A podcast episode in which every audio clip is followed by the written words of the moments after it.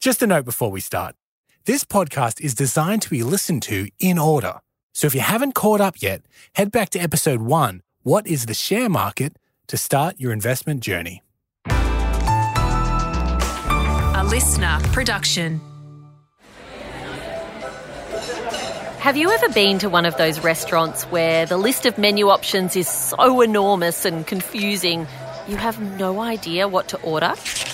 Hmm. And the menu has a bunch of numbers and pictures that don't really explain what you're going to get either? I'll just have a water for now, please. No problems at all, ma'am. And then, after 15 minutes, the waiter has been back to the table three more times to hurry you along. So you just point at a number on the menu and hope. Now, look, you might get lucky, and the number eight could be the tastiest meal of your life. But it turns out the number eight was the seafood surprise. So I doubt it. To make an informed decision about what you're going to eat, you need to know what's on the menu and what ingredients each menu item contains. So let's trade some suspect seafood for the share market and start reading you the specials. I'm Jamila Rizvi, an author, podcaster, and apparently now a restaurant critic, and this is CommSec Invest, the share market simplified. As we near the end of the series, let's call the waiter over and ask him a few questions before we decide on dinner.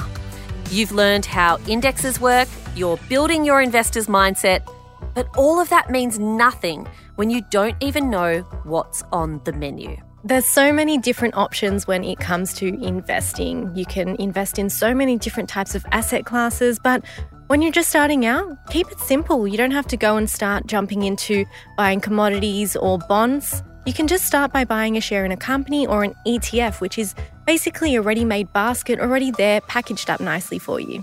Let's break your buying options down into two broad categories. Option one is buying into a group of companies with something like an ETF or an exchange traded fund. More on that later. Option two is buying shares in an individual company. When you invest in an individual company, you'll go onto an online broker. So you've established a share trading account, for example, and you'll place a buy trade, and that'll be executed in a specific company. And there'll be a ticker or company code associated with that identifier. And then they will place the order, and you'll get an allocation of shares based on the amount that you invest. But there are some other ways you can buy shares in a company. So, companies may offer new shares to the market as a way of raising capital. This is called a float or initial public offering. There's also crowdsourced funding, which enables startups and small to medium sized companies to raise public money to finance their businesses.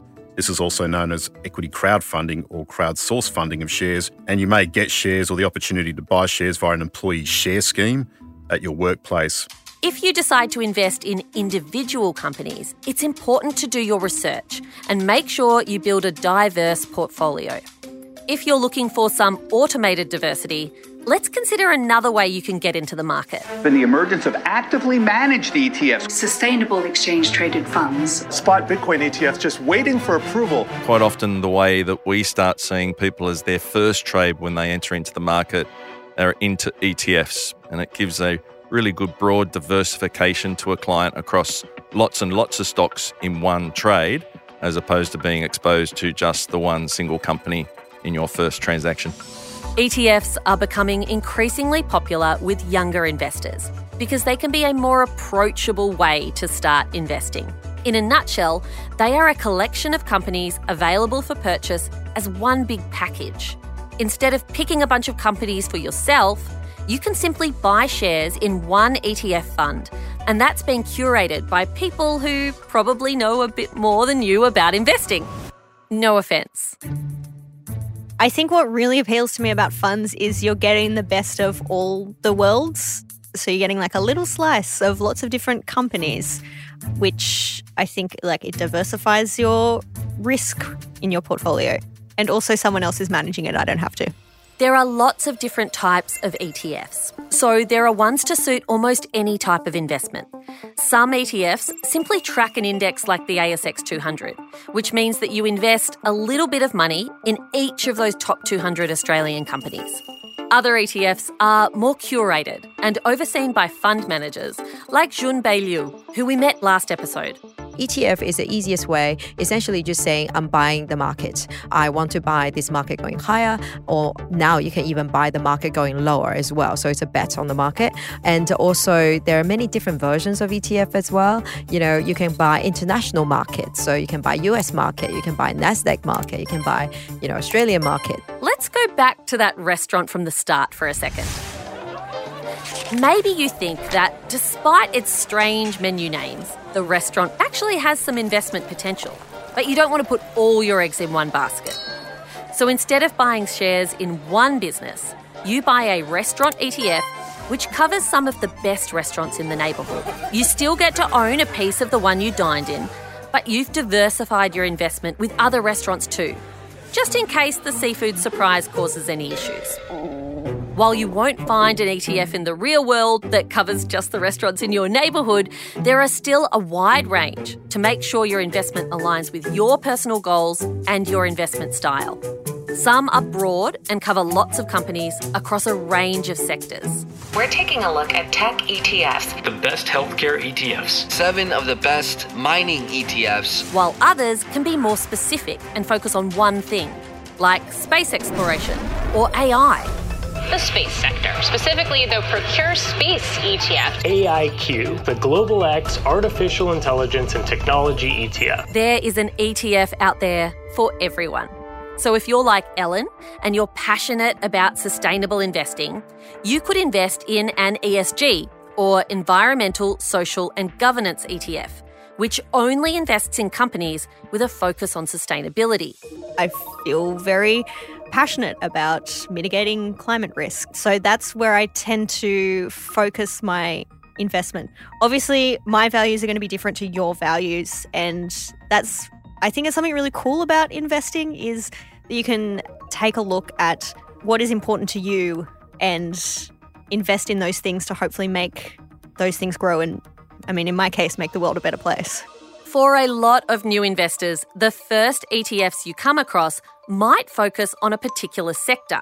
They will have names like Tech Fund or Australian Healthcare. Sectors are important to get your head around, and you'll see them talked about a lot on your investment journey. Impacted the tech sector, a dominant financial sector. Declaring war on the mining sector. Here in Australia on the ASX, there's 11 different sectors. And a new investor should be basically across all of them because they're not complex at all. You've got the financial sector that includes some of the banks, you've got real estate, you've got technology, you've got materials, which includes our big mining stocks, you've got consumer staples, so the supermarket giants like Woolies and Coles, you've got consumer discretionary, that will include those retailers. So Understanding these 11 sectors is a pretty simple thing to do, and you should understand what each of them are and try and spread your portfolio across all of those sectors if you're only trading locally.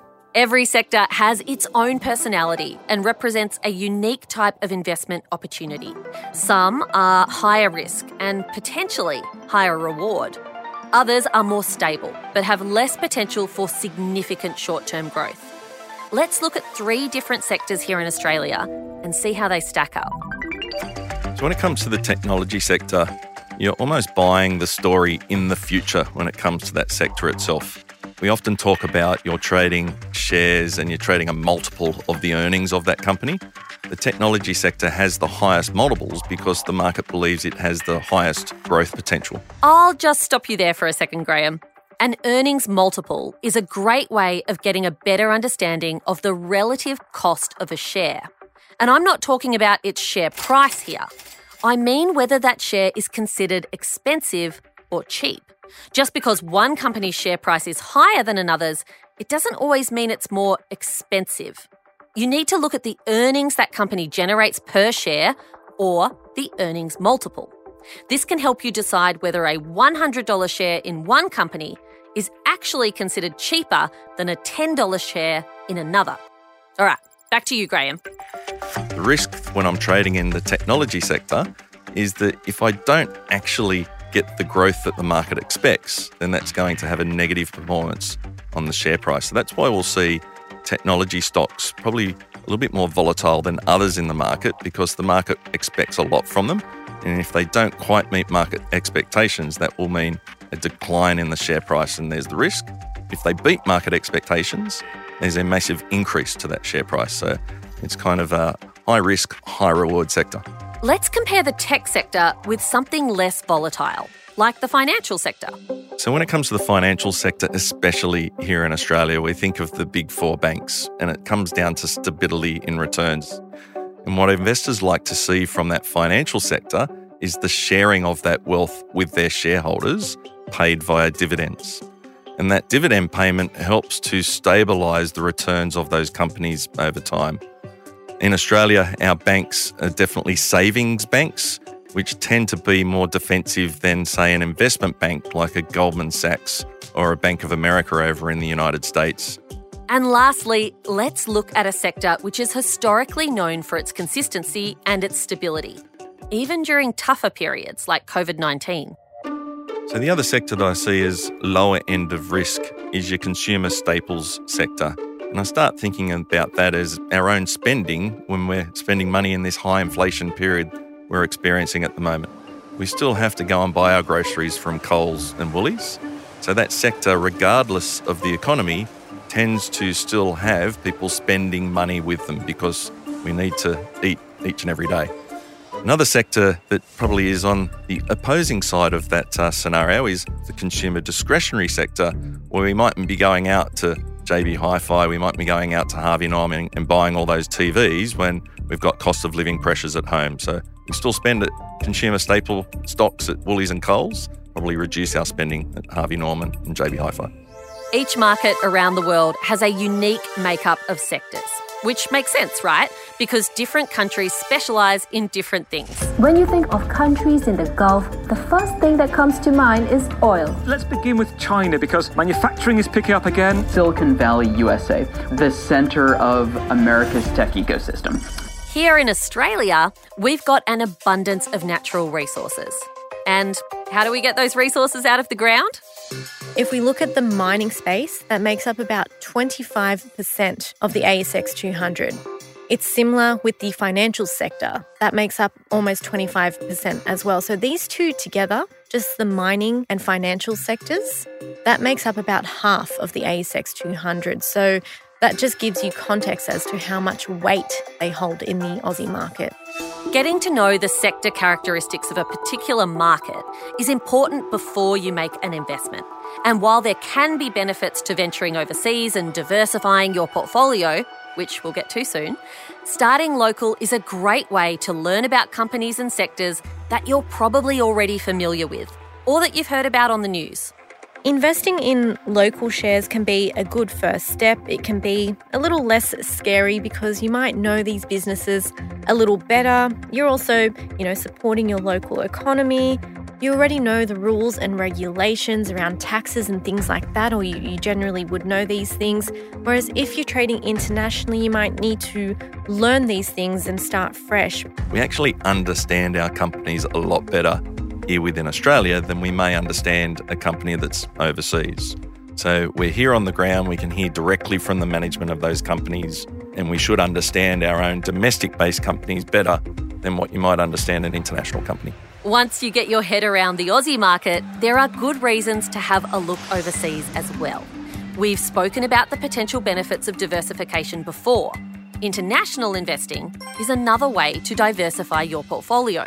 Diversifying across geographic markets can help counter some of the losses you could face if the local economy suffers an economic downturn because other global markets may be performing better than others. This reduces the risk of your entire investment portfolio being derailed in the event that the local economy slumps. Another benefit of looking offshore is the opportunity to gain exposure to a broader range of investments than those available in the Australian market. Now, I know, as proud Aussies, we like to think we punch above our weight in the world. Kerr running at Bright. Kerr with a shot. Oh, I say, that's incredible! It's official. Australia will be included in this year's Eurovision Song Contest. Oh, they've all gone down. Bradbury is going to come through and win gold. Steven Bradbury. But when it comes to economics, the numbers don't lie.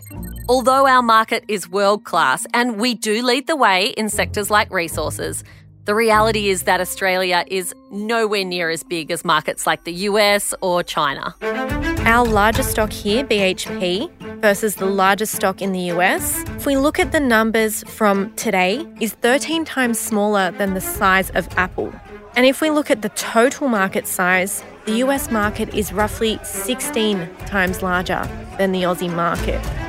If I think about is bigger better, quite often it is because I can actually uh, be a leader in that industry and my returns aren't impacted by some other companies that are also in that industry. So the bigger a company becomes, the more control over its revenue and its earnings in the future it has. So if you're not investing internationally, you're depriving yourself of all of that opportunity that's available there, and you're only getting a very small bite of the action. We're not saying don't invest in the Australian market. Remember, our market is one of the best regulated in the world. What we are saying is to consider that magic word again diversification. Diversification. Diversification across markets, rather than only investing in companies from your own country, is a great way of spreading your risk. It also means you have the option to invest in much larger companies that don't exist in Australia. But before you go sending your dollar bills on the first plane to Wall Street, here are some things to consider. Unlike where you're investing domestically, uh, you can vote in the company's annual general meeting. You can't really do that overseas because the shares aren't held in your own name. Often, as well, some of those companies pay dividends overseas and they pay dividends in their currency in their country. We have this really nice taxation rule in Australia where we get these things called franking credits. Uh, you don't get them on international companies. If you're wondering why overseas shares aren't held in your own name, it's to do with the way you have to buy them. You can go back to episode three for the full rundown. And if you're also wondering who Frank is and why he's giving out all these credits, So, a franking credit is when a company pays a dividend, and this is an Australian company, they've made Australian earnings. The company already pays 30% tax to the Australian Tax Office. When they pay the dividend to us as a shareholder, we actually get that 30% the company already paid in the dividend back as a tax credit because that tax was already paid. you might also hear dividends described as franked or unfranked.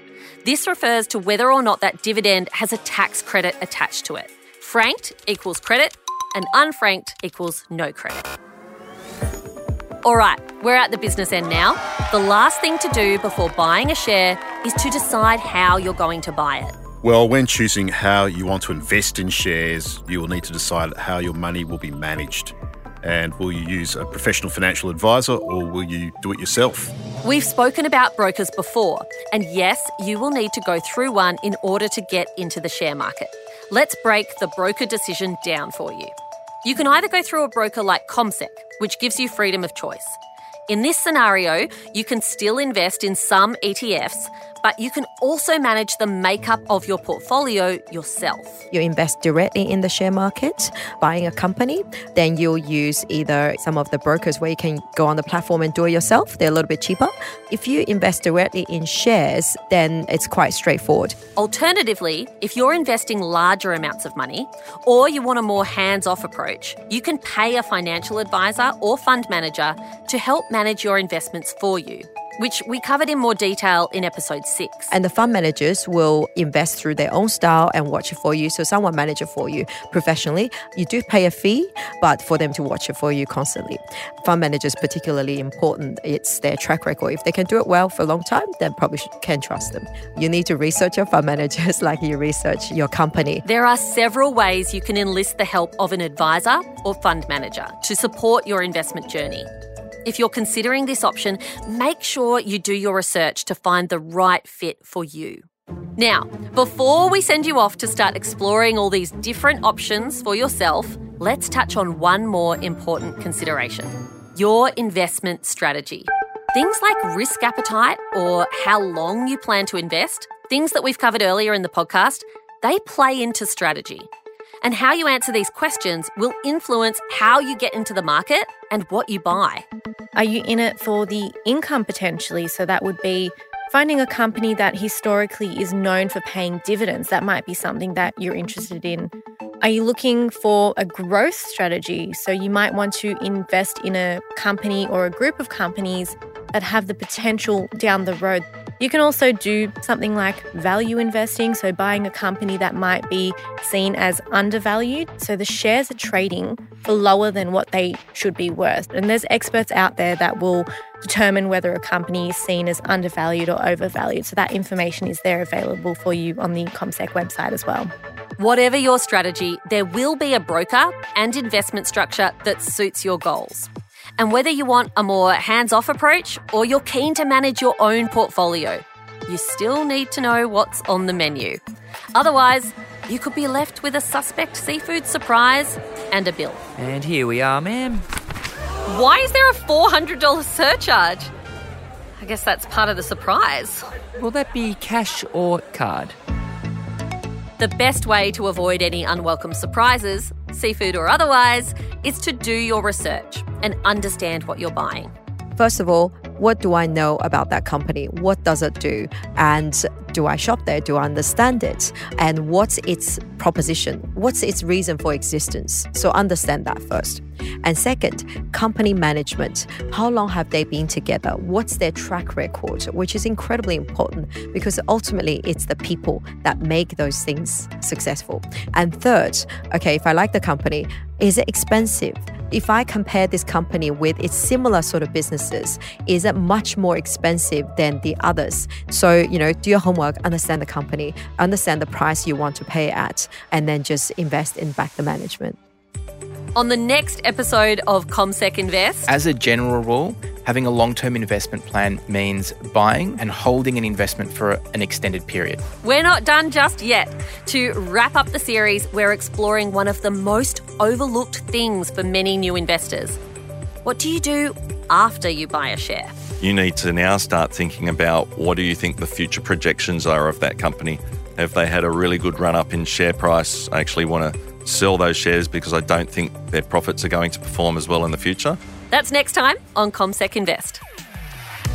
CommSec Invest, the share market simplified, is a listener production brought to you in partnership with CommSec. Hosted by me, Jamila Rizvi. Audio by Kelly Fulston. Executive producer is Todd Stevens. And producer is Thomas Thexton. This podcast is prepared, approved, and distributed in Australia by Commonwealth Securities Limited, CommSec. The information and views expressed in it do not take into account your objectives, financial situation, or needs. Consider the appropriateness of the information before acting, and if necessary, seek appropriate professional advice. Opinions expressed are those of the individuals referenced and not CommSec's. Listener.